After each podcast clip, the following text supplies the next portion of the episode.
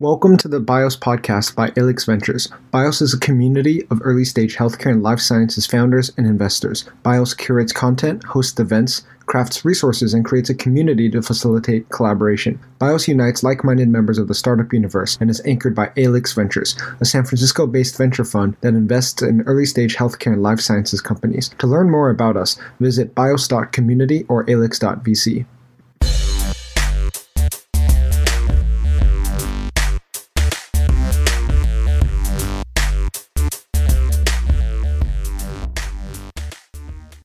Francisco and David, welcome, welcome to the BIOS podcast. Thanks for joining us, folks. Uh, excited to share the fantastic work the 8VC Bio team is up to and appreciate you hanging out with us today to give some words of wisdom. Uh, Francisco, do you want to give a little introduction on 8VC?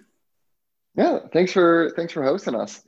I guess by the numbers, 8VC is a generalist tech firm uh, that is distributed throughout the United States headquarters in Austin, and then we have offices in San Francisco, uh, New York, and then David is starting our Boston office. Uh, we have 3.5 billion assets under management. We are currently investing out of 8VC Fund 3, which is a $640 million fund. And about a third of that is dedicated towards uh, the space of what we call bio IT, um, which which I can you know dive into in a minute. Um, but yeah, that's that's the the broad spectrum overview. And then David and I have helped sort of spearhead uh, the bio investing with uh, several other of our colleagues, Alex Kolicich, Drew, and then uh, we have an associate on the team, David Yang. Um, yeah, and just really really excited to to be here and, and speak to this. Terrific. Thanks, Francisco. And and might I ask, what's your background? How did you come to join 8VC? Right. So I was by undergrad did computer science uh, and electrical engineering. Um, discovered research work and biomedical research when uh, in UCSF, kind of midway through undergrad. Fell in love with it. Fell in love with medical image analysis and clinical decision support systems. And so went to Stanford and joined their imaging informatics program there um, uh, to do my PhD midway through Stanford, I did an internship at Formation 8 Partners, which is the predecessor fund to 8VC, um, as a resident data scientist. And my job was basically to parachute into startups and help them build out data products. Uh, did that for uh, the final two years of my PhD and then joined 8VC when it spun out of Formation 8 Partners and uh, was still doing the same thing, helping on data products and diligencing data science and AI companies. Um, and we just started to see a lot of biotech deal flow. And I just started taking those meetings uh, because I had a background in the space and saw there was something interesting there and then got excited and you know started to push towards investing there and then did um, the most valuable I did thing I did for 8VC was to uh, recruit my friend David uh, Moskowitz here uh, from grad school, who was my colleague, who is the much much uh, smarter person here on the team uh, with the biotech investing. Hey, Francisco. And, and David, great to have you on as well. Uh, would love if you can give us some background. Yeah, my pleasure. And thanks, Francisco, for that kind introduction. I don't know if I'd take the compliment that I'm the smarter one. Uh, certainly the handsomer one. You'll have to use your imagination. you know, my my my parents always said that I had a, a face for radio and a voice for newspapers. So that's that's my background. Um, so I come from kind of a similar academic um, context as Francisco, although diverged a little bit on the research side. So my undergrad was at Brown in computational biology. I spent two years there also working with Sorin Istrail, who had been head of informatics at Celera during the days of the Human Genome Project. And he really pre- played a very significant role in shaping my research interests when I was with him, did a lot in regulatory genomics. And that sort of theme was consistent in everything I did thereafter. So after I finished uh, my time at Brown, I went to Einstein College of Medicine, where I worked for three years doing bioinformatics. Worked with a couple of different groups on different projects, notably worked with Chuck Rogler and Yousin Suh, John Greally, Jan Vijg, a few different areas, um, a lot still in regulatory genomics um, and epigenetics, looked at the genomics behind biology of aging, uh, microRNA targeting in, in, human deliver, in human liver disease. Did a lot of um, just pipeline development for analyzing different types of high throughput sequencing data that was coming online then. And this is, you know, circa the Illumina GA2X, so early in the high throughput sequencing days, but lots of exciting things happening then. From there, I went to Stanford where I was in BMI with Francisco Biomedical Informatics, where I did my PhD uh, with Will Greenleaf in the genetics department there. Um, some of the listeners might know Will uh, for the ATAC-seq assay that came out of the lab while I was there. I also did a master's in stats while I was at Stanford and then uh, jumped ship from academia into 8VC. Um, you know, Francisco, I think, uh, definitely does deserve all the credit for bringing me on board. Uh, he didn't go into the details, but I'm happy to do so. So right after he had graduated and, and started working, uh, you know, he and I were having dinner in Palo Alto, having some hamburgers, and I was just asking him, you know, questions about uh, what it was like in the working world. You know, for me, I was at a point in my PhD where I wasn't sure there was a light at the end of the tunnel, and so I was just curious, you know, what is it like to be at a place where people listen to your opinion, where things you do matter, where you get respect, you know, because all of that was foreign to me coming from grad school. And the way Francisco tells the story, uh, you know, I'll just steal it from him, is that I was hammering him with questions for 45 minutes. And finally, he just got sick and tired of it and said, well, you know, if you're so curious, why don't you just come do an internship and see what it's like? And at that point, I had never thought about doing an internship, uh, but, you know, I knew I didn't want to be uh, a professor both of my parents uh, were teachers and i knew it would just make them way too happy if i stayed in education so you know moving to industry felt like the right thing i did an internship um, and i just thought 8vc was such a fantastic place to be i really felt like there was a lot of opportunity and uh, there was a very dynamic place and lots of you know, extremely interesting intellectual engagement happening with different areas and then i went back to grad school for a little while thankfully got released early for good behavior joined 8VC and have been working closely with Francisco on the bio IT side ever since. Thanks, Francisco and David, for adding so much color to your personal stories. We want to talk more about what it was like for you to transition from traditional academic backgrounds to the world of startups and venture capital. So, the first one is for Francisco. Is there anything that shocked you when making the leap from academia to startups and VC? Yeah, I think I think everything was shocking. Uh, my first meeting at uh, well, it was Formation Eight then.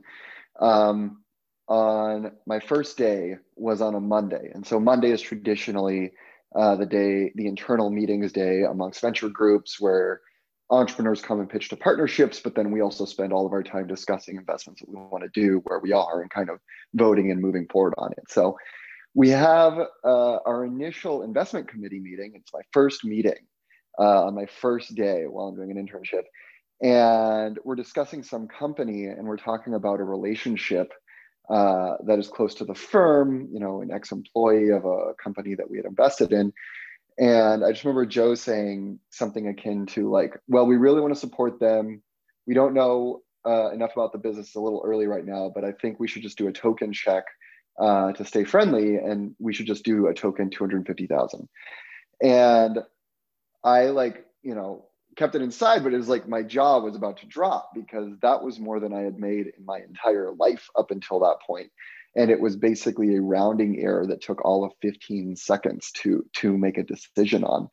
And I think that kind of encapsulates these notions of, of speed, resources, and scale uh, that are consistently the, the pieces that are hugely different from how I felt a- academia was uh, focused on. You know, um, coming yeah, and how long it takes to get a an academic grant of that scale.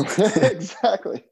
I know, like I got a, I got an NRSA at 31, and it was like two years, uh, and like you know, like 180 pages at the end of my grant cycle and here it was basically like a seven page deck you know and an idea and somebody was getting 250k it was crazy. Um, so i think i was talking to a professor afterwards and he was like yeah you know just industry is just so fast it can certainly be addictive to feel like you're moving that quickly. And i i think that's always the case now is just thinking how can this go faster? Um, and you know what are the resources we can use to make it go faster? And then what does true scale mean? What does it mean to be grow something large, and how do you even think largely? It's I, I think always has been shocking when I think about it, and we kind of internalize it now. And sometimes I'll just say things that my friends still in the academic environment, you know, their eyes just get open. I remember that feeling, and I have to like, you know, step back. So uh, I think those that's kind of like the major things that always kind of shock me. Right. And David, do you relate to those feelings? Absolutely. Yeah. You know, I think the, the interesting um, element of being in the position of an investor coming from the scientific world, you know, to Francisco's point, there's just so much resource available. And I, I think it's, it's a pretty great part of the job, to be honest, to be able to help um, funnel, you know, some of this capital to people who are very rich in ideas, but for whom otherwise it's just a slog to be able to get anything similar in terms of, uh, you know, the amount of resource that we can direct. So uh, I completely agree. I think there's just there's so much opportunity on both sides, and it's it's great to be able to make that connection. Right. So so David, has having a PhD in VC helped or hurt you in any ways during your journey? Yeah, that's a great question. Um, you know, obviously it's a lot of time to get a PhD, and it's a lot, frankly, a struggle. Um, there's really no two ways about it. And, I, you know, on the one hand, I'd say the only reason to get a PhD is because you can't imagine not doing it. And it's just something where you have to realize that it's, it's going to be suffering for quite a number of years. Um, and, you know, when, when you get to the other side of it and you get into a real job, certainly in venture, uh, I think it's a very real question to ask. Well, was it worth it? Um, you know, for me, I think more than anything else, a PhD taught me a certain way of thinking that certainly I think has helped. Um, and you know, it's kind of similar actually to the style of thinking that you do in venture. So a successful PhD is all about being able to scope out the following questions. Number one, what can you do that's impactful? Number two, how does it relate to what's been done before? Number three, can this be done in a reasonable amount of time? Number four, what amount of resources is it going to take to get there? Uh, and that's exactly the same types of questions that you ask when you think about building a company and funding it. So I think it was very, very helpful just in terms of uh, establishing that mindset uh, and giving me that background for diligence. But, you know, again, I, I would say it certainly wasn't a means to an end. It, it was definitely something that I did just because I felt like I, I had to, you know, from, from an internal view. Interesting. And related to the idea that a PhD can help cultivate a mindset and technical expertise that's helpful in venture, Francisco, do you think that other VC funds looking to invest in bio startups need more PhDs? Um, I don't know if they need a PhD as a as a full time employee. I, I don't think they don't need one either. I think you need that skill set if you're going to invest in deep tech, and you need to find a way to get that input and be able to synthesize that information a PhD kind of gives you that, you know, arguably for free in the sense that this is what we've done. We've had journal clubs, we've had people tear apart our science, we've had reviewer number two, you know, we've had all of that. And so we are used to navigating uncertainty, um, which I think is is one of the top translatable skills from a PhD to uh, venture is as you know, I think as David put it. Um, but there are plenty of really amazing deep tech VCs who don't have a PhD, but they definitely know how to get answers to difficult questions. Um, and they can still bring that kind of thinking and mindset. But uh, I, I, I don't, I, maybe it's just like the sort of Silicon Valley in us, but I, I don't know if credentialism ever really makes sense. Um, as opposed to like understanding why do you want those credentials and what are they supposed to mean? Right. So, for those PhDs out there who are entrepreneurially minded and want to maybe get involved in startups and venture capital, David, what advice do you have for them? Um, well, for starters, I'll give you a non answer, which is to say that I, I, don't think it's constructive to look at things as stepping stones. So, you know, I, I wouldn't start your PhD with the idea that, well, this is going to help me get into venture or this is going to help me start a company. I think you have to focus at each point in your life at doing the thing that you're really passionate about then. Um, and you know, I, would say that that's generally the best way for truly fulfilling success. Just focus on what you want to do. Um, so, you know, uh, with that said, for people who are entrepreneurially minded, uh, you know, in their PhD, I, I think that it's it's really all about understanding what is actually a good idea, um, and you know, part of that comes to uh, VC math. And you know, I won't take Francisco's thunder because I think he does a great job laying this out. But you really have to believe that you're in pursuit of an opportunity that's going to make sense as a venture funded company. Um, and you know, without that as a prerequisite, you know, I, I, think I think it's tough. But Francisco, I mean, go for it. I think you do a great job laying out the math that's needed for an idea to work as a company. Yeah, I mean, it's an overly simplified thought experiment, but couple of base assumptions here, right? Is like, so we're a venture fund. Uh, usually we, so we have 640 million, let's say it was 500 million just to make math slightly easier. Um, and we need to, let's arguably say 3x returns also just to make math easy. Great funds do much, much better than that. Um, but so that means you know by the end of your investment cycle you know the enterprise value of your companies that in your ownership in them needs to be about 1.5 billion.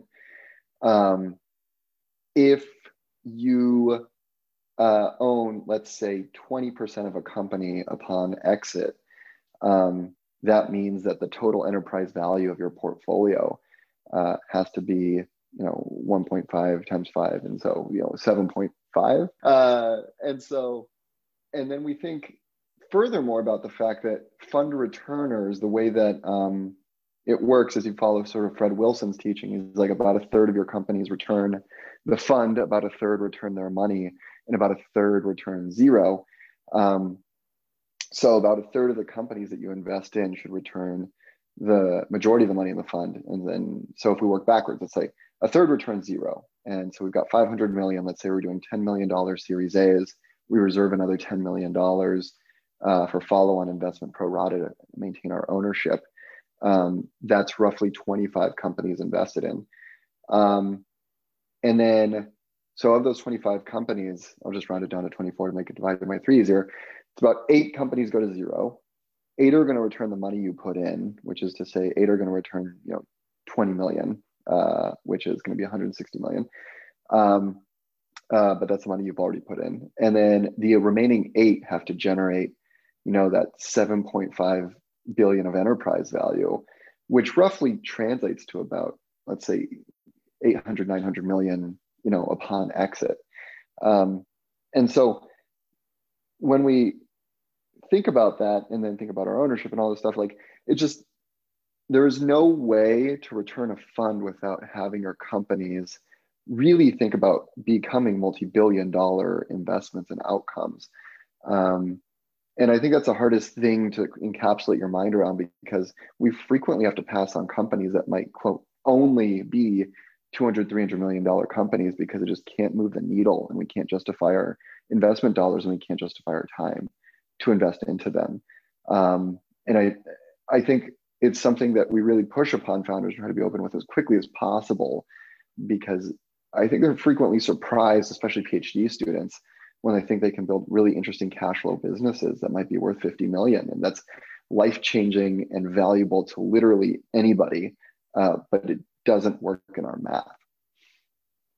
And the other thing that I'd layer on top of that, and thanks, Francisco, I, I, you know, I totally agree with everything that you said, is you know the number one failure mode that we see for companies spinning out of academia is a lack of urgency right i mean if you think about what it's like in your phd you know you're really kind of this lone wolf slaving away no one's paying attention to what you're doing. But if you're starting a company you know let's say in therapeutics i would say you have almost a moral imperative to move as quickly as possible and grow as big as possible because there's patient lives on the line. And so if you're not spending every day getting closer and closer to the clinic you know those that's an unmet need that's not being addressed you know. And i think we i think we see that often. So you know if you're an entrepreneurially minded phd i would definitely think about making sure that you uh, view every single day as something where you have to be driving further and further um, because you know there really is that impact at the end of the day that you need to get to thanks david for bringing us full circle there i think this is a good time to transition to our next topic, which is just discussing more about 8VC's thesis. So I'll, I'll pass it off to Chaz. Francisco, uh, as an early member of the 8VC team and, and forming the bio initiative here, can you talk to me about your investing thesis and what it means uh, to be tackling the bio IT wave? Yeah. So much of our learnings are basically actually just uh, taken from how I think bioinformatics and biomedical informatics in the academic sector really positioned itself. And that was um, where do tools from, let's say, traditional computation, um, engineering, and tech and broadly uh, provide a meaningful competitive advantage towards bio companies? and it's a very broad and general statement. We really don't like to pigeonhole ourselves to say like where does data improve things or where does automation improve things. It's really about like there's a standard way of just throwing an army of grad students, postdocs, you know, RAs at the bench to solve difficult scientific problems. And that's totally reasonable. That's how, you know, biotech has been done for so long.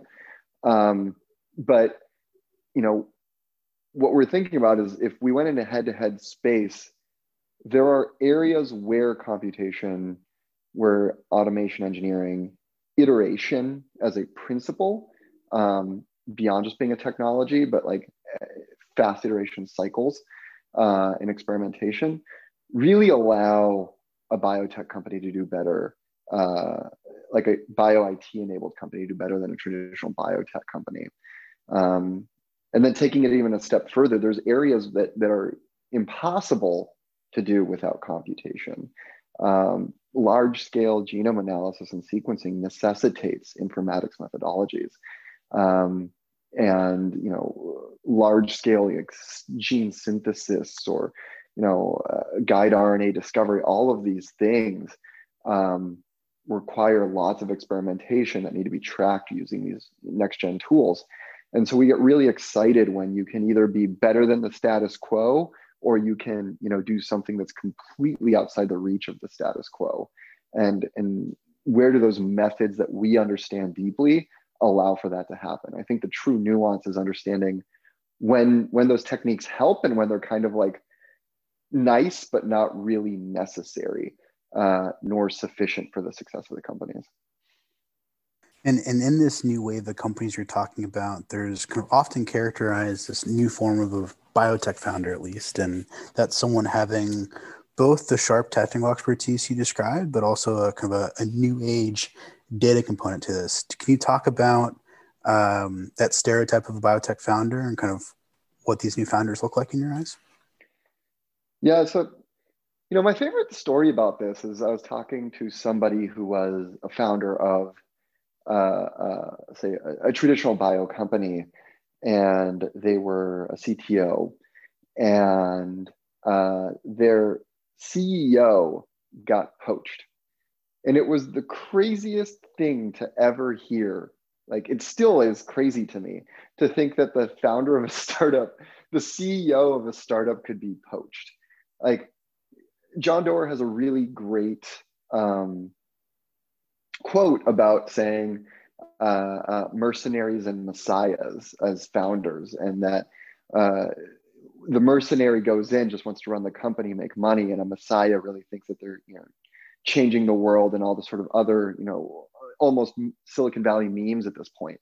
But when we think of these sort of founder-driven companies uh, using these techniques, we really think about these like messiah model, right? Like and I think the traditional biotech uh, is basically a professional CEO. You hire them on, they're paid like 400, 500K. Uh, you have so much trouble recruiting them because they want a certain amount of investment around the company.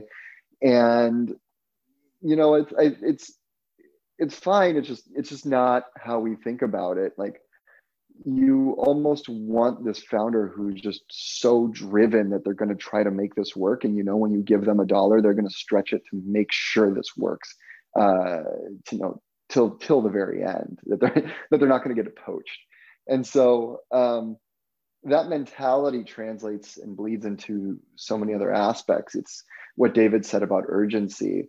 Um, it's about you know when we invest in platform technologies, people who deeply understand it uh, and want to further it and know how to invest not just in the company for the next year, but know how to build things that are going to value the company for the next five years. They're not looking for a quick flip. They're thinking, I want to build the next gen tech, not the, next big, you know, big ticket uh, IP based exit.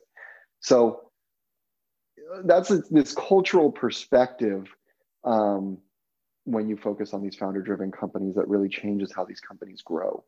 Um, we all startups have tough times. Uh, and there are so many times where if we didn't have the sort of inventor of a technology or the founder of the company be CEO, like any normal rational person would have quit. And these people didn't. And we've seen them come out the end of these things and do surprisingly well. And I'm not just saying that a normal biotech CEO wouldn't be that way, but we definitely know that a founder driven biotech is that way. And David, in this kind of new paradigm of founder-driven biotech companies, uh, our colleagues at Andreessen have kind of coined the the phrasing um, engineering biology. Kind of software is, is, is eating the world in that sense. Software is eating bio now. Uh, as a former scientist turned VC, how do you think about companies uh, in this space? Do you evaluate them similarly? Does uh, the engineering mindset clash at all with the scientific method, or do they work in harmony? Yeah, I think that's a great question. And, you know, I mean, I have tremendous respect for our colleagues at A16Z Bio. I think, you know, they've really done a great job marketing and publicizing the importance of the field. Um, you know, I, I highlight a couple of things. So the first is that, uh, you know, engineers, I think by nature, really like to work on hard problems and understandably so. And certainly if you believe in the software as eating the world paradigm, there's a lot that can be done uh, in terms of the application of new CS methods to solve problems that were otherwise and previously intractable. But solving problems that are hard is not always the same thing as solving a problem that's important. That's something I'd highlight. And you know, I'm always reminded of when I took Andrew Ng's class uh, in grad school. Uh, he one day, you know, threw up on the projector uh, this, you know, this slide about um, just different areas that you could work on in ML, basically the pantheon of different application types. And he had, you know, this flow chart basically of getting more and more abstracted from the real problem that you're trying to solve. And, you know, you can imagine certain things about like proving bounds of, you know, the way different algorithms perform under different conditions. And not to say that that's not valuable, you know, people who are doing pure math, that sort of thing, it's definitely important for sure. They're contributing to society. I'm not trying to say otherwise. Um, but they're not solving toward building a fundable biotech. Uh, and where we see this a lot, I'd highlight is in target discovery. You know, there's just waves and waves of companies that are focused on discovering new types of targets.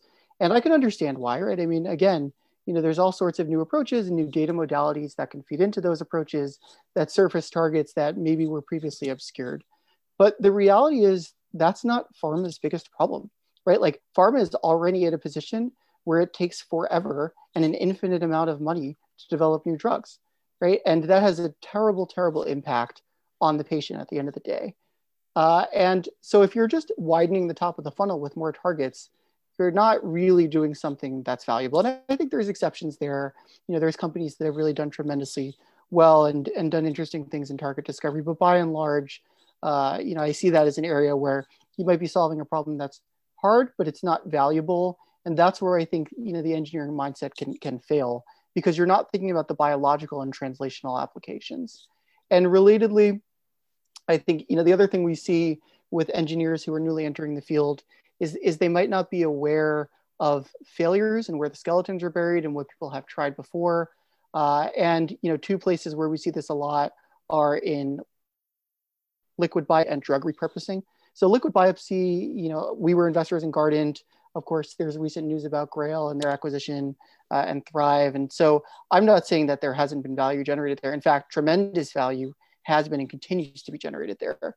But the incumbents have done so much work and put in so much effort uh, and really brought to bear so much expertise that if you're starting now in that sector, you're really far behind.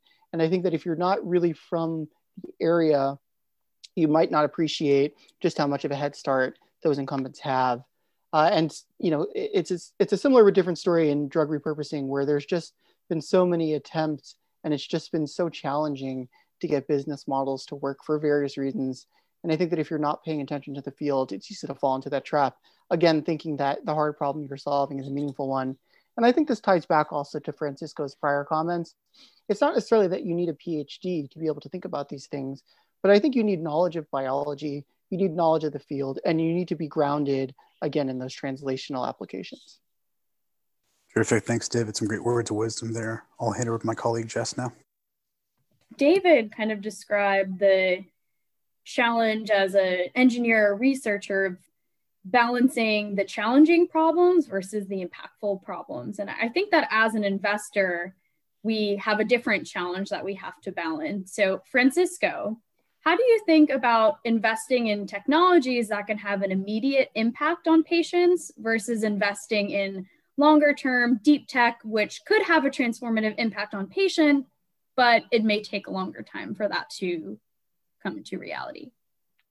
I don't think about it in terms of that time horizon. I mean, there is a time like so a fund has to return within 10 years, right? So there, that's my time bound. But but within that framing, to me, it's more important thinking about the scale of the opportunity uh, than necessarily um, whether it's going to have near term or, or long term impact. Um, at the end of the day, we're investors and we need to put money in and realize massive, you know, uh, increases in that share price uh, when it exits. And I think that can be done with the sort of low and slow model. Um, you know, one question we always got asked in the beginning of investing in biospaces is they always said, uh, bio investors and life science investors will always say like, how can you possibly have the patience to do this? You know, it takes so long to take a drug to market um, and go through like, how are you comfortable with this if you're so used to investing in tech? And then we just point to the fact that like the founder of our firm, Joe, had started Palantir in 2003 and it literally IPO'd a month ago, like 17 years. Um, and, and, so, uh, and then we look at like how long Uber was private, all these other companies were private. Um, and it didn't matter because the size of the outcome was so massive. Um, things that m- maybe so a better way I would rephrase that question then is um, how, like how long do we have to wait to see sort of de-risking events or the sort of oft quoted phrase value inflection points. Because if we have to wait 5 years to get any semblance of any kind of progress towards solving a real problem i think that's problematic. Because these companies you know presumably need usually only have 2 to 3 years of runway. And so we need some kind of way to stage it out. And i think that's how I internally view it in my head is how do we plan out the next you know two to three fundraisers from here on out? Um, can we get to points where these companies can raise in those uh, time periods? But as long as we are able to continuously finance a company and get it to move towards its goal, I don't particularly think or worry as much about uh, when the eventuality of that goal succeeds we want to get into more about the specific investment areas of 8VC. This one's for David. 8VC has made several investments in different cell and gene therapy companies. And historically, these have been very biology driven research areas, but have recently been driven by these advances in engineering and technology, kind of this engineering biology mentality that we talked about before. Can you talk through some examples of how new technologies have interfaced with biology to improve these existing approaches? Yeah, thanks, Jess. Absolutely. I mean, this is one of my favorite areas to talk about. So, you know, if you think back to Francisco's initial characterization of our firm, that's exactly what it's all about. It's all about thinking about how new engineering technology is interfacing with biology and enabling new applications. And, you know, if you look back at the history of therapeutics and their development, uh, you know, I would say it's a story of increasingly moving toward natural and endogenous biology. So we started with, you know, small molecules that were chemically synthesized in a lab, and that was the paradigm, you know, more or less uh, uninterrupted and indefinitely uh, until, you know, we moved into an ability to understand biology and cells at the level where we could develop biologics and antibodies. And then we realized, well, you know, it's a, a lot more effective in many cases if we can use the machinery that already exists in the cell that evolution has designed for us uh, and develop drugs accordingly. And then, even more recently, as new gene editing tech has become available and, and widespread, and we've gotten more of a sense of some of the mechanisms that we need to tune, you know, now people, of course, are, are widely working in the area of cell therapy, uh, you know, as you noted, Jess, which has been a focus for us. And I think, you know, the next evolution of this is, is really thinking beyond just, well, how do we make a CD8 T cell that's better as a CAR T than the one we've had before? Or how do we make it do more? How do we make it allogeneic, et cetera? Um, but you know, the immune system is just so much more dynamic than a CD8 T cell working in isolation, right? I mean, it's a whole whole suite of different cell types that are all operating in concert to orchestrate a response. And so I think you know about the the future of what we're looking at here. You know, maybe maybe five years is too soon, but you know, certainly in ten years, I hope cancer therapy, as an example, will look like the co-infusion of numerous different cell types, all engineered against a tumor, all working to coordinate that immune response. And how do we get there? Well, it's all new technology, right? right? I mean, a lot of these cell types are effect are ability to effectively discover and characterize them and understand what makes them efficacious versus not is a function of our being able to sequence um, the cells with you know Illumina machines and other types of sequencing technology. Our ability to edit the cells you know, of course, most people are using CRISPR now. You know, people have used TALENs. These are all new pieces of tech. Even just, uh, you know, transfecting the payload in there, a lot of that is new technology as well. Uh, and, you know, so I think that the entire field of therapeutics, as we see it today and in the future, is almost 100%, uh, you know, a function of new technology getting in there. And, you know, one thing that's always been kind of surprising to me is everybody's so, so focused on just the therapeutic side but actually all that infrastructure is at least as important. And you know, Illumina I'd highlight as enabling for a lot of this. Uh, you know, is one of the biggest biotechnology plays over the last several decades, right? I mean, in the last 10 years, they've added something like $40 billion in enterprise value. Uh, and, you know, I think all of that is, is totally earned, right? I mean, they've just enabled so much. And I think that's equally true of all those other pieces of technology that I named. Thanks for that exciting answer. Next question is for Francisco, um, related to the idea of platform technologies, which is something that we hear a lot of West Coast VCs talk about. Um, that is, those technologies that are able to generate assets in an indication agnostic manner. Um, still, founders of these companies have to pick an initial target or application for their platform to start with, build momentum. How do you go about picking initial applications for platform technologies? Yeah, I think um, I like to, to think of, of platforms in maybe two major ways. One is um, what I like to call a, a, a scaffold, uh, which is you know a platform that we had to build up in order to, to build the house or develop a drug or a product.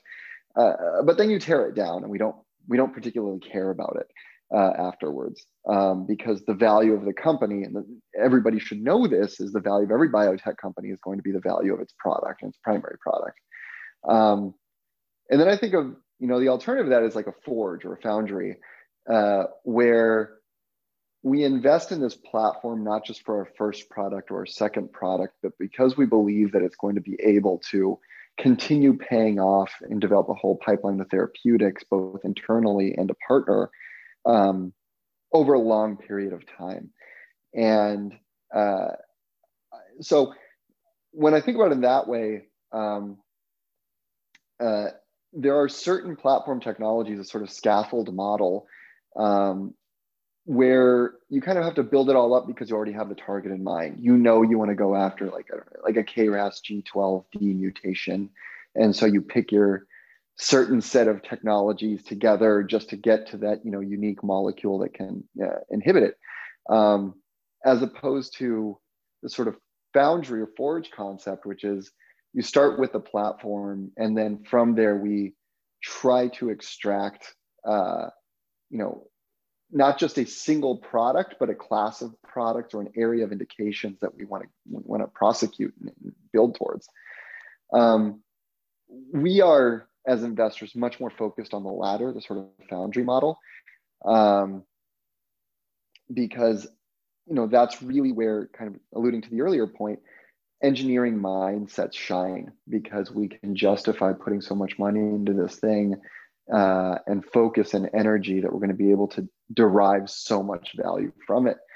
Um, and so, if I take that a step further and think, okay, we've got a cool platform.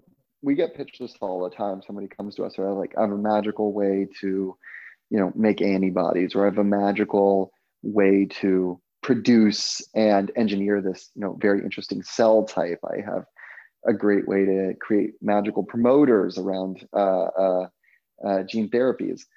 Um, then we start to think about a notion that we've started to internally call tech target fit, which is how does the tech you've built um, uniquely allow you to uh, prosecute uh, and and treat the target of interest or target space. Um, and it can do it one of two ways. It can do it better than anybody else, right? So, uh, an oral small molecule with better efficacy uh, towards, you know, some kind of cancer that's better than uh, a very extremely onerous infusion-driven chemo, you know, does better and it's much nicer to handle. Um, but the other part of it is what can we do? What novel biology are we enabling with these novel technologies? So, um, a gene therapy is, uh, and replacement gene therapy, and AAV as a platform, allowed us to cure diseases that were fundamentally uncurable in other ways. Um, and it just opened up a whole space of, of biology and indications and patient sets that normally would have had no other option. And so, in that vein, something we, we've started to think about a lot and is a notion of like a cookie cutter target, which is you've got a platform, it's got some unique use cases, but let's go after something that's very simple. The target is super de risked. You know, there might be drugs on the market that already go after it, but we know that people need to learn to trust this novel biology and this novel platform we're developing. Um, and then there's kind of like the secondary, which is this like blue ocean target or target space, which is what can we uniquely do that nobody else has ever been able to do?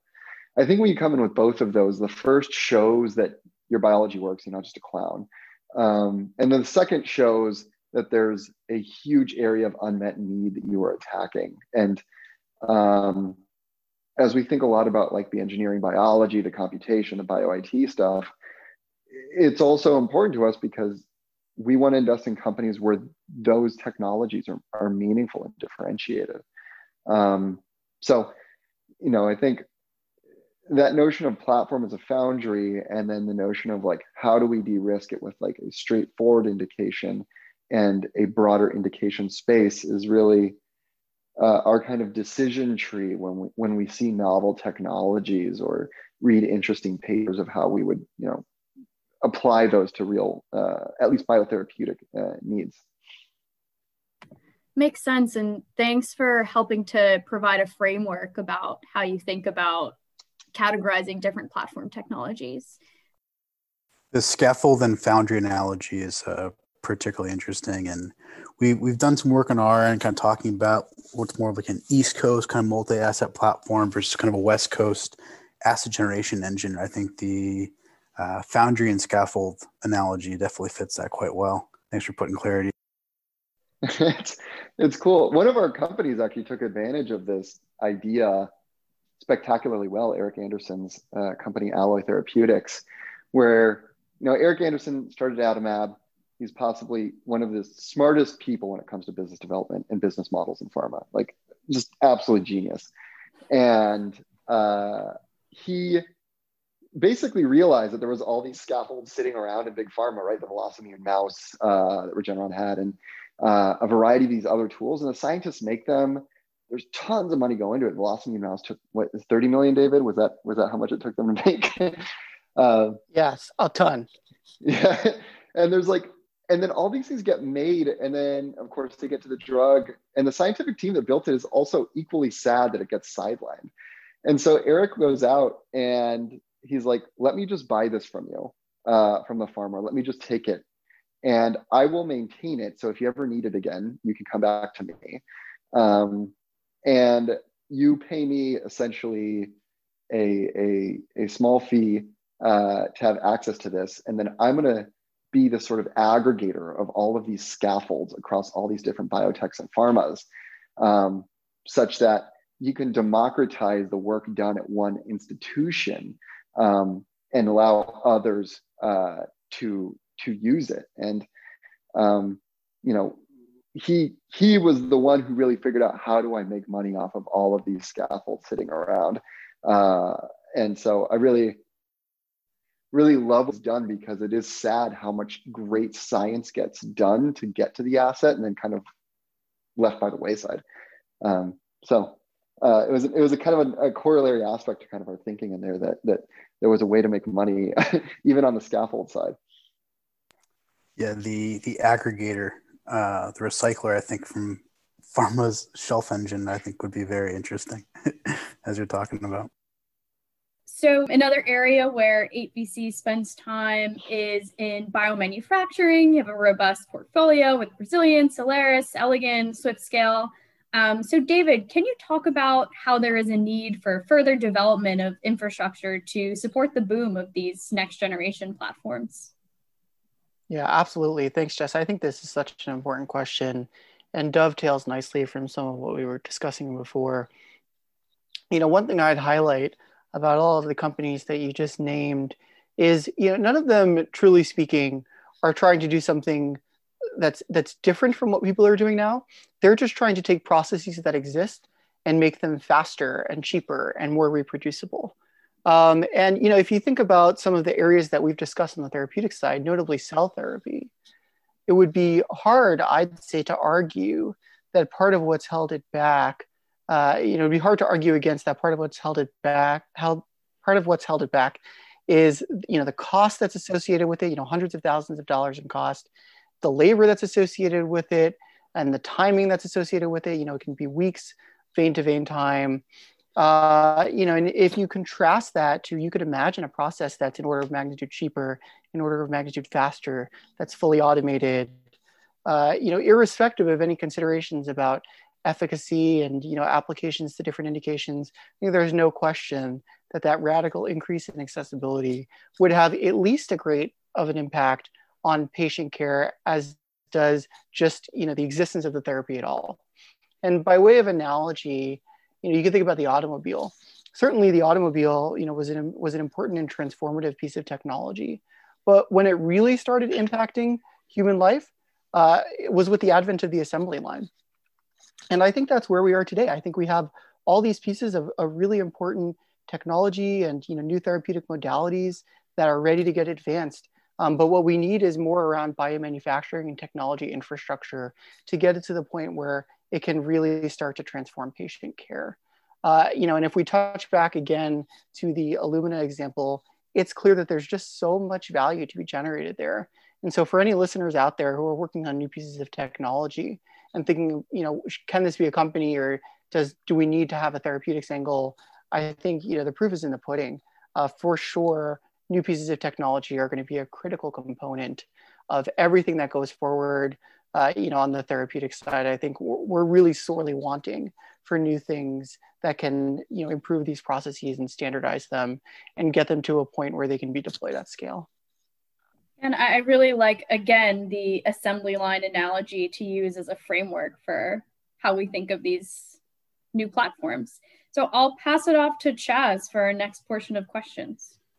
Just out of curiosity, any other kind of guiding 8VC framework analogies that you, you use?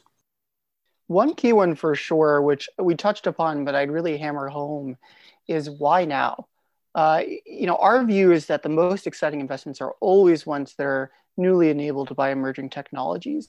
And so internally, whenever we're thinking about an investment, it, it's always a question, what's changed in the last few years that's made this possible? And you know, the example that we like to use internally uh, is, is you know, Uber and Lyft ride sharing. certainly had that company been started, you know, had those companies been started five years earlier, it wouldn't have made sense, right? Because smartphones weren't deployed en masse yet. There was no way for that to reach scale. And yet, if you were to start it five years later, you'd be too late, right? There would already be incumbents in that space who just garnered such a tremendous network effect that there's no way to compete. And so I would highlight that as an important framework for us as an invest as investors.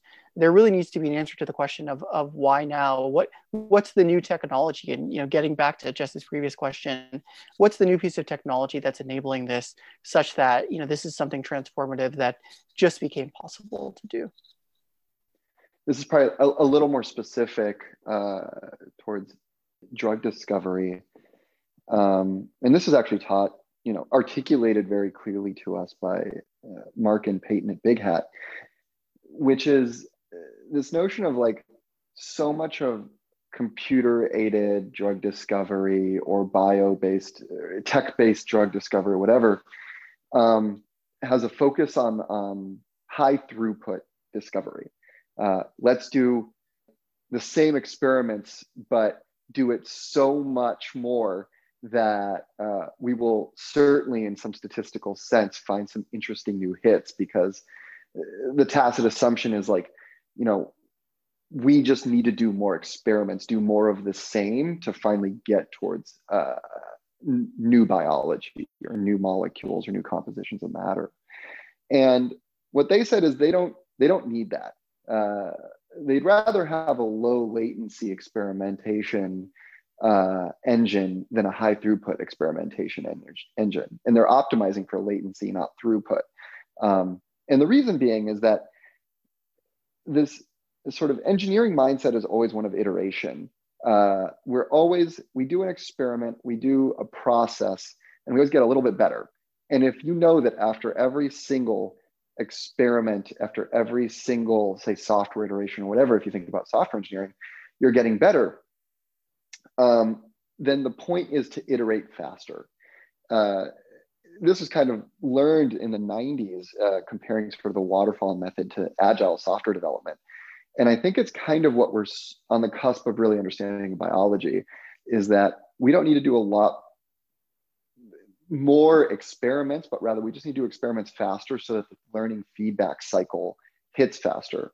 And so a framework we've been thinking about a lot is how do we where does technology allow for fast iteration and fast learning cycles as opposed to just doing more of the same uh, biology? And you can kind of see that in the failure of high throughput screens for small molecules.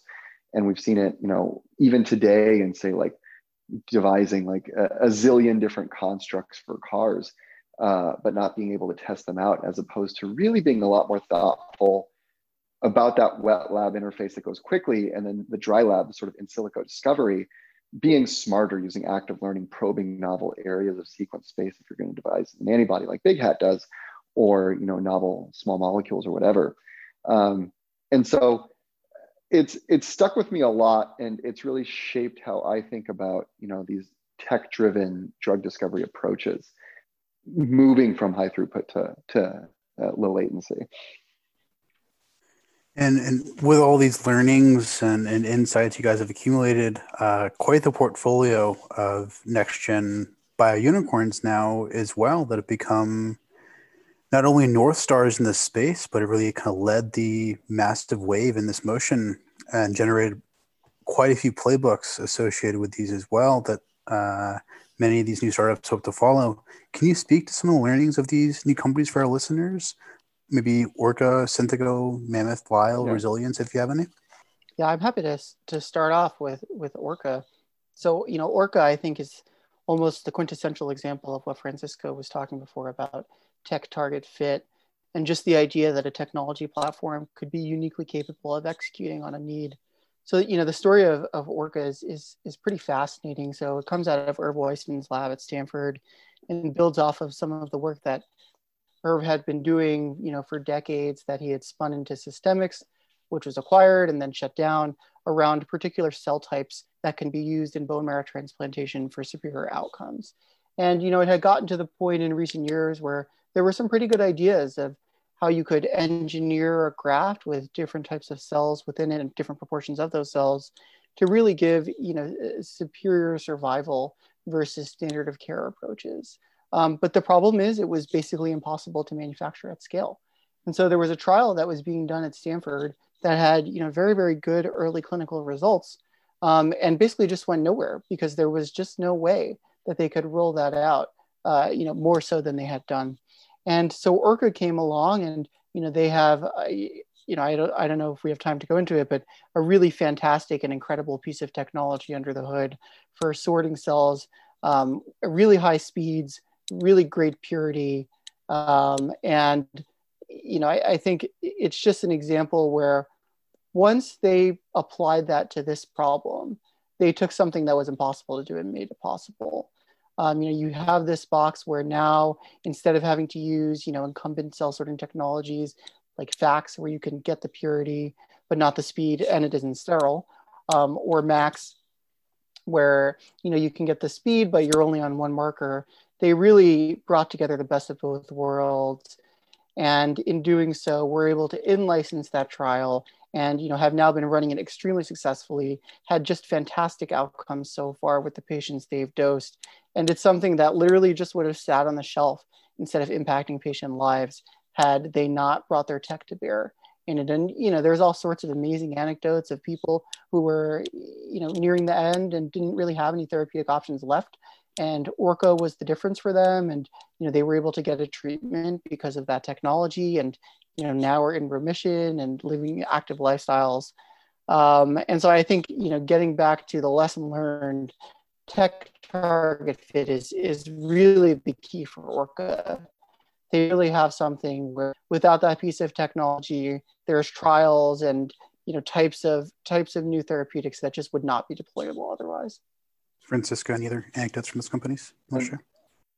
let's see like so amongst those ones i would say there's a there's a notion of um, the phrase "the future is here; it's just not evenly distributed," and uh, I think a common theme amongst you know Synthego, Lyell, Resilience, Mammoth is basically um, how how do you how do you evenly distribute the future?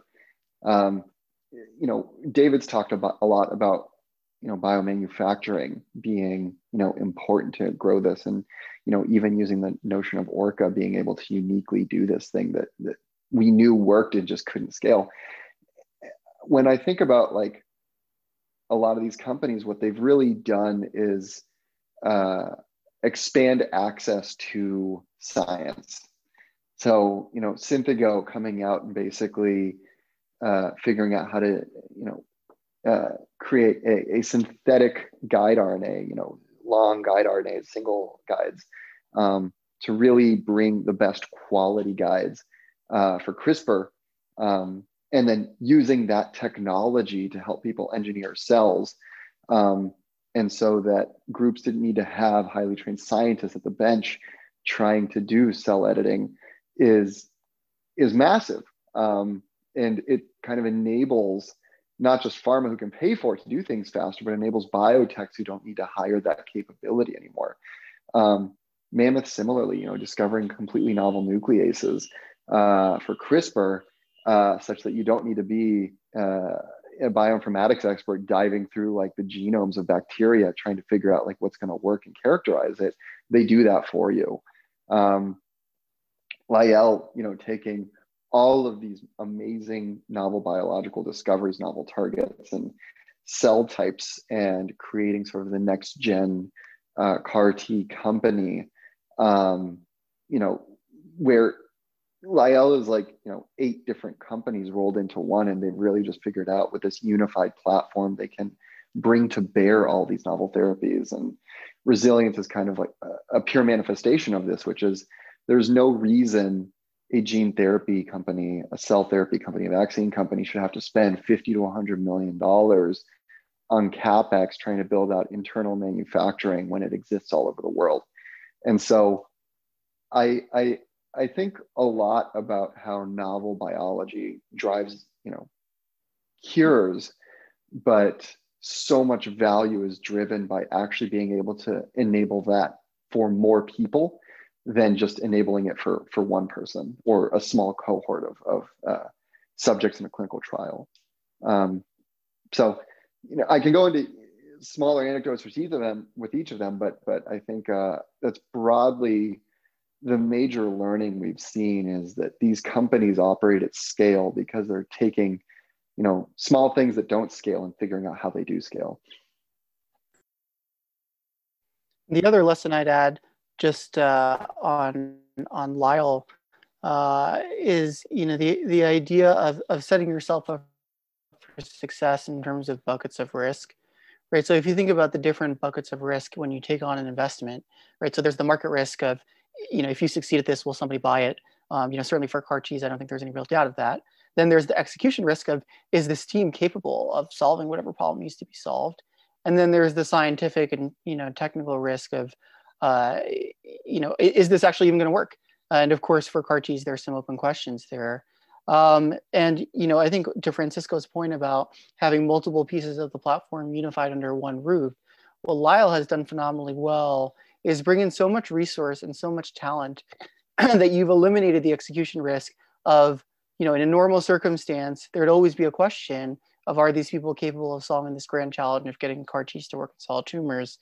Uh, you know, it's hard to imagine, I'd say, a team more capable than Lyell's and so bringing all those people together and, and giving them the adequate resources is key and then what you've done is you've reduced that down to scientific risk to francisco's point having so many different pieces of the puzzle together you've diversified the way you're thinking about it such that you can have a lot of confidence that the, at the end of the day they're going to be able to develop a, a therapy that's highly efficacious um, and so i think you know in just in terms of understanding how to structure these types of you know almost grand challenge companies I think Lyell has done an excellent job in exemplifying that.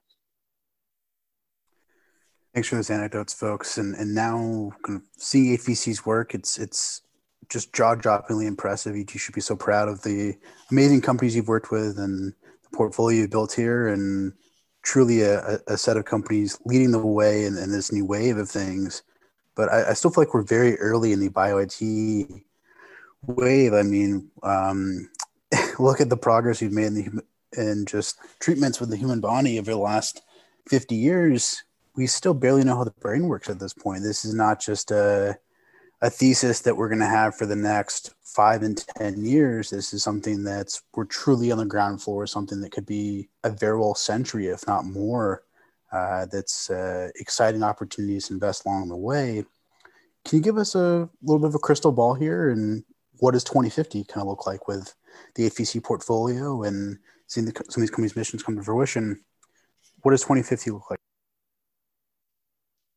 Yeah, I mean, I'm happy to kick it off.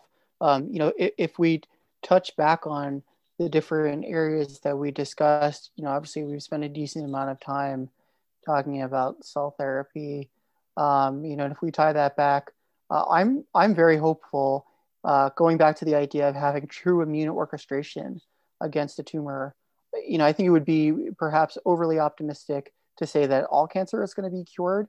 I don't know that I'd, you know, go that far. I think there's still a lot of basic biology that needs to be uncovered before we can really say something like that. Um, but I'm very hopeful that standard of care in all cancers will look like, you know, the best case scenarios for people with blood cancers today, uh, and how CAR T, you know, delivers efficacy for them. Which is to say, I think five-year survival rates of you know 90% or, or higher for basically every cancer type. I, I, I, you know, I hope and I, I believe that that will be the reality then. 2050 for Francisco. Uh, I think uh, something I think about a lot is blurring the lines between um, pharmaceuticals and healthcare services and delivery. Um, there's kind of a common notion right now around cell therapies, the phrase, you know, the process is the product. Um, at some point, composition of matter is the wrong way to think about IP in the biopharmaceutical space. We have more of these like living therapies, um, and manufacturing them ends up becoming uh, the actual IP uh, towards bringing that to bear if you take it even a step further, um, I think into your point, Chaz, about like neuroscience, for example, um, this sort of artificial separation of the brain and the mind, like that there are apps today like um, um, digital therapeutics that are CBT for addiction treatment. Um, there's consumer based apps like Calm for like, you know, relaxation, but obviously, you know, is a way to help with things like anxiety and depression. Um, and we also have drugs for those things. And it's it's weird that we separate them. Um, it makes sense in a past life. Like if you get an infectious disease, you take an antibiotic. You don't talk to the you know pathogen. But uh, as these diseases get more complex and the treatments get more complex, um, we have to start thinking more about how do you deliver these uh, more broadly, um, but also how how do you mix this and what's a form of reimbursement? How do you pay for this? Um, both because they're very expensive, but also because uh, how does like right now does a PBM still you know brokers a cell therapy, but it seems really odd. um, does does a PBM broker a a um, bone marrow transplant? I, I don't think so, or, or an organ transplant. Um, and so when we start to blur all these lines, uh, the structures we've set up don't make any more sense. And it would be a shame to try to retrofit, you know, existing incumbents into kind of a new structure of healthcare delivery, as opposed to figuring out novel ways to both deliver care, pay for it, like follow up on it um, in these kind of multimodal ways. So I know it's like a, a, series of random sort of thoughts there, but um, I, I don't I don't know how uh, the therapies that David, you know, has rightly brought up as these complex ones fit into the standard molds of, of business as usual.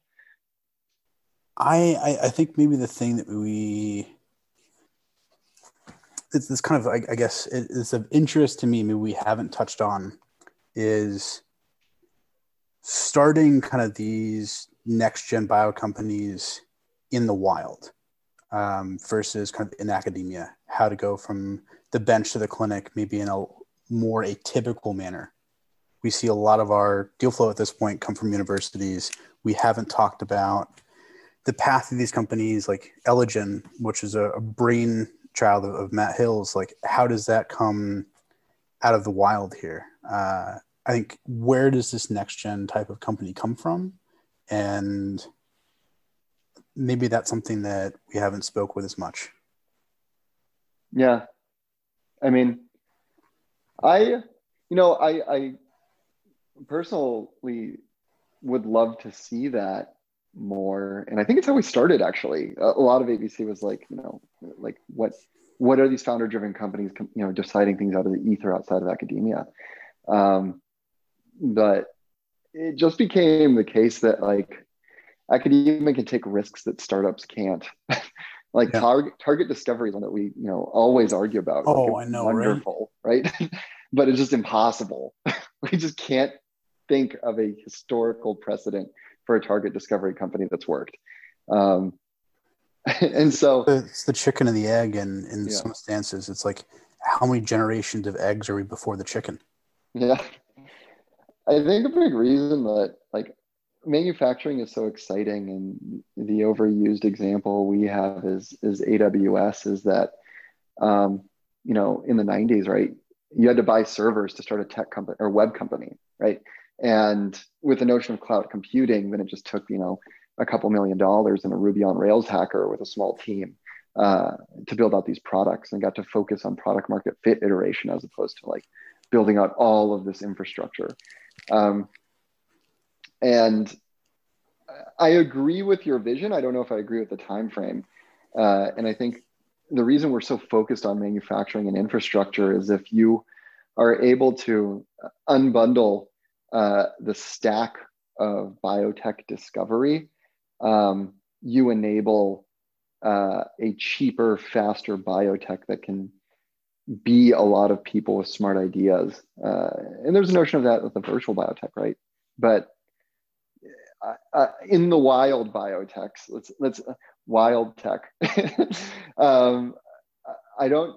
I just think it's it's been very hard uh, to see really great ones. I've seen we've invested in a couple, but just jaw-dropping innovation in that tech target fits really hard without academic research. Yeah. Well, the interesting part of the dynamic is, you know, I think until relatively recently, it, it would be basically unheard of for a top academic to move into industry, right? And so, you know, in, in the in the PhD program that Francisco and I did, on the wall of you know our main conference room, we have photos from throughout the years, and you can almost trace through, you know, like five year period by five year period, the proportion of people who went into academia versus industry, and you can see that shift toward the latter. Uh, and you know, it's not limited to people who are newly graduating, right? I mean, of course, there's all sorts of examples of prominent academics. Uh, you know, people like Daphne Koller running a startup, Aviv Regev moving to pharma, Geoff Hinton, you know, moving in, into into big tech largely, and I think, frankly, it's it's it's a fascinating transition where industry now has has almost caught up. I'd say not in terms of the risk taking part that Francisco was talking about, but in terms of how innovative uh, the methods that are being applied are, right? Uh, and I think you know part of this is democratization of, of capability, as Francisco keeps hinting at. Um, you know, there's just so much more that you can do now in industry than was possible before. Uh, where you know I, I agree about the comments about you know wild tech, as it were, um, but I do think there continues to be really compelling term. opportunities, not just from you know younger people uh, emerging out of academia, but even you know very senior and seasoned and accomplished people moving out of academia to really propel things forward in an industry setting where you know it wouldn't have been possible for them to do that before. Or i guess a, a, better framing is they wouldn't have wanted to because they wouldn't have felt like they were truly pushing the envelope in the same way that they could staying in academia. And i think i think that's become less and less true. I think at this point you know there's just as much exciting transformational technology development happening in, in industry and in startups. Um, and you know, it's easy to have mixed feelings about you know people leaving academia to move into industry. But you know, I mean, the good thing, of course, is when it leads to more and, and better and, and quicker and more effective impact on patient care. Uh, you know, I tend to see that element at least as a good thing. One last question, if you guys have time, just out of intellectual curiosity. Um, how big do you think these companies can actually get? I think is a question I've been asking myself recently. Just the old school biopharma acquisition of of past is like, oh, a billion dollar exit's gigantic, and now it's a ten billion dollar exit with Garden and with with Grail almost, and some of these companies like Recursion, it's like that foundry model. I mean, God, could they have a thousand assets in their pipeline? Maybe more. Who knows? How big can they get? do you think the next $100 billion biotech company comes from one of these foundry models or manufacturing? Um, do you think there's a $100 billion biotech company waiting to be happen with this new approach to bio IT? Mm. I, you know, my, my, my hot take is that Orca could be a $100 billion biotech. Um, it has to be a foundry model, but I think it has to go even further. It has to be a, a healthcare services on top of that. Um, think about like a traditional biotech is basically like securitized, you know, IP of composition of matter, yeah. right? Like pharma buying uh, their pipeline. And so there's an upper bound to how much pharma can pay, right? Full stop. So so there there we're bounded, and it turns out pharma can pay a lot, so you can make a lot of money. Um, but until you commercialize your drug, you're not going to be able to do that, and then you can build a really large company upon that. A few have gone the distance, but I wouldn't say massively. But once we, I think punching through toward that massive sort of like uh, snowflake Uber sort of tech company halo type scale, um, I think you're probably going to need to take on risk uh, in the outcomes of your patients. Um, and at some point, all great companies uh, have scale at the consumer level, right? And so I think um, that massiveness is going to require basically directly having a relationship with the patient, which means it's a services company. just as much as it is a biotherapy company. Yep. And I think the interesting part about these cell therapies like Orca is that it can it can do that, right? If it can manufacture a bone marrow transplant for everybody in need of one, um, and and they uniquely can do that. Uh, there's no reason why it shouldn't be able to get there. And I think Ivan's the kind of person who plans to. And I think the other key, you know, to that is these are therapies that are actually curative, right? I mean, if you look at the history of cancer therapy, basically you're just trying to buy time, right, as much as you can. And I think increasingly, you know, it's viewed that that's untrue for cell therapy, that they can really be a, a truly curative therapy. And, you know, we have a, a piece up on the website that we wrote up when the Orca investment was announced that I'd encourage listeners to read. And one of the things that we mentioned in there is the possibility of Orca being part of a cure for HIV. And I think we really believe that. Um, and, you know, if, if you underwrite to that, I mean, the, the impact that that would have you know on, on patient care it's inestimable right i mean that's generational um, and i think you know you could highlight Lyell as another example where if you see Lyell as a successor to Kite and Juno, which each sold for $10 billion just for blood cancers, which are only 10% of cancers, right? I mean, naturally, Lyell can be worth $100 billion. Um, and I, I, think it's, I think it makes perfect sense, right? I mean, if you're going to cure people who have, uh, you know, solid tumor cancers, if you're going to cure people who have HIV, um, you know, how is that not just unbelievable in in the impact that it's having on?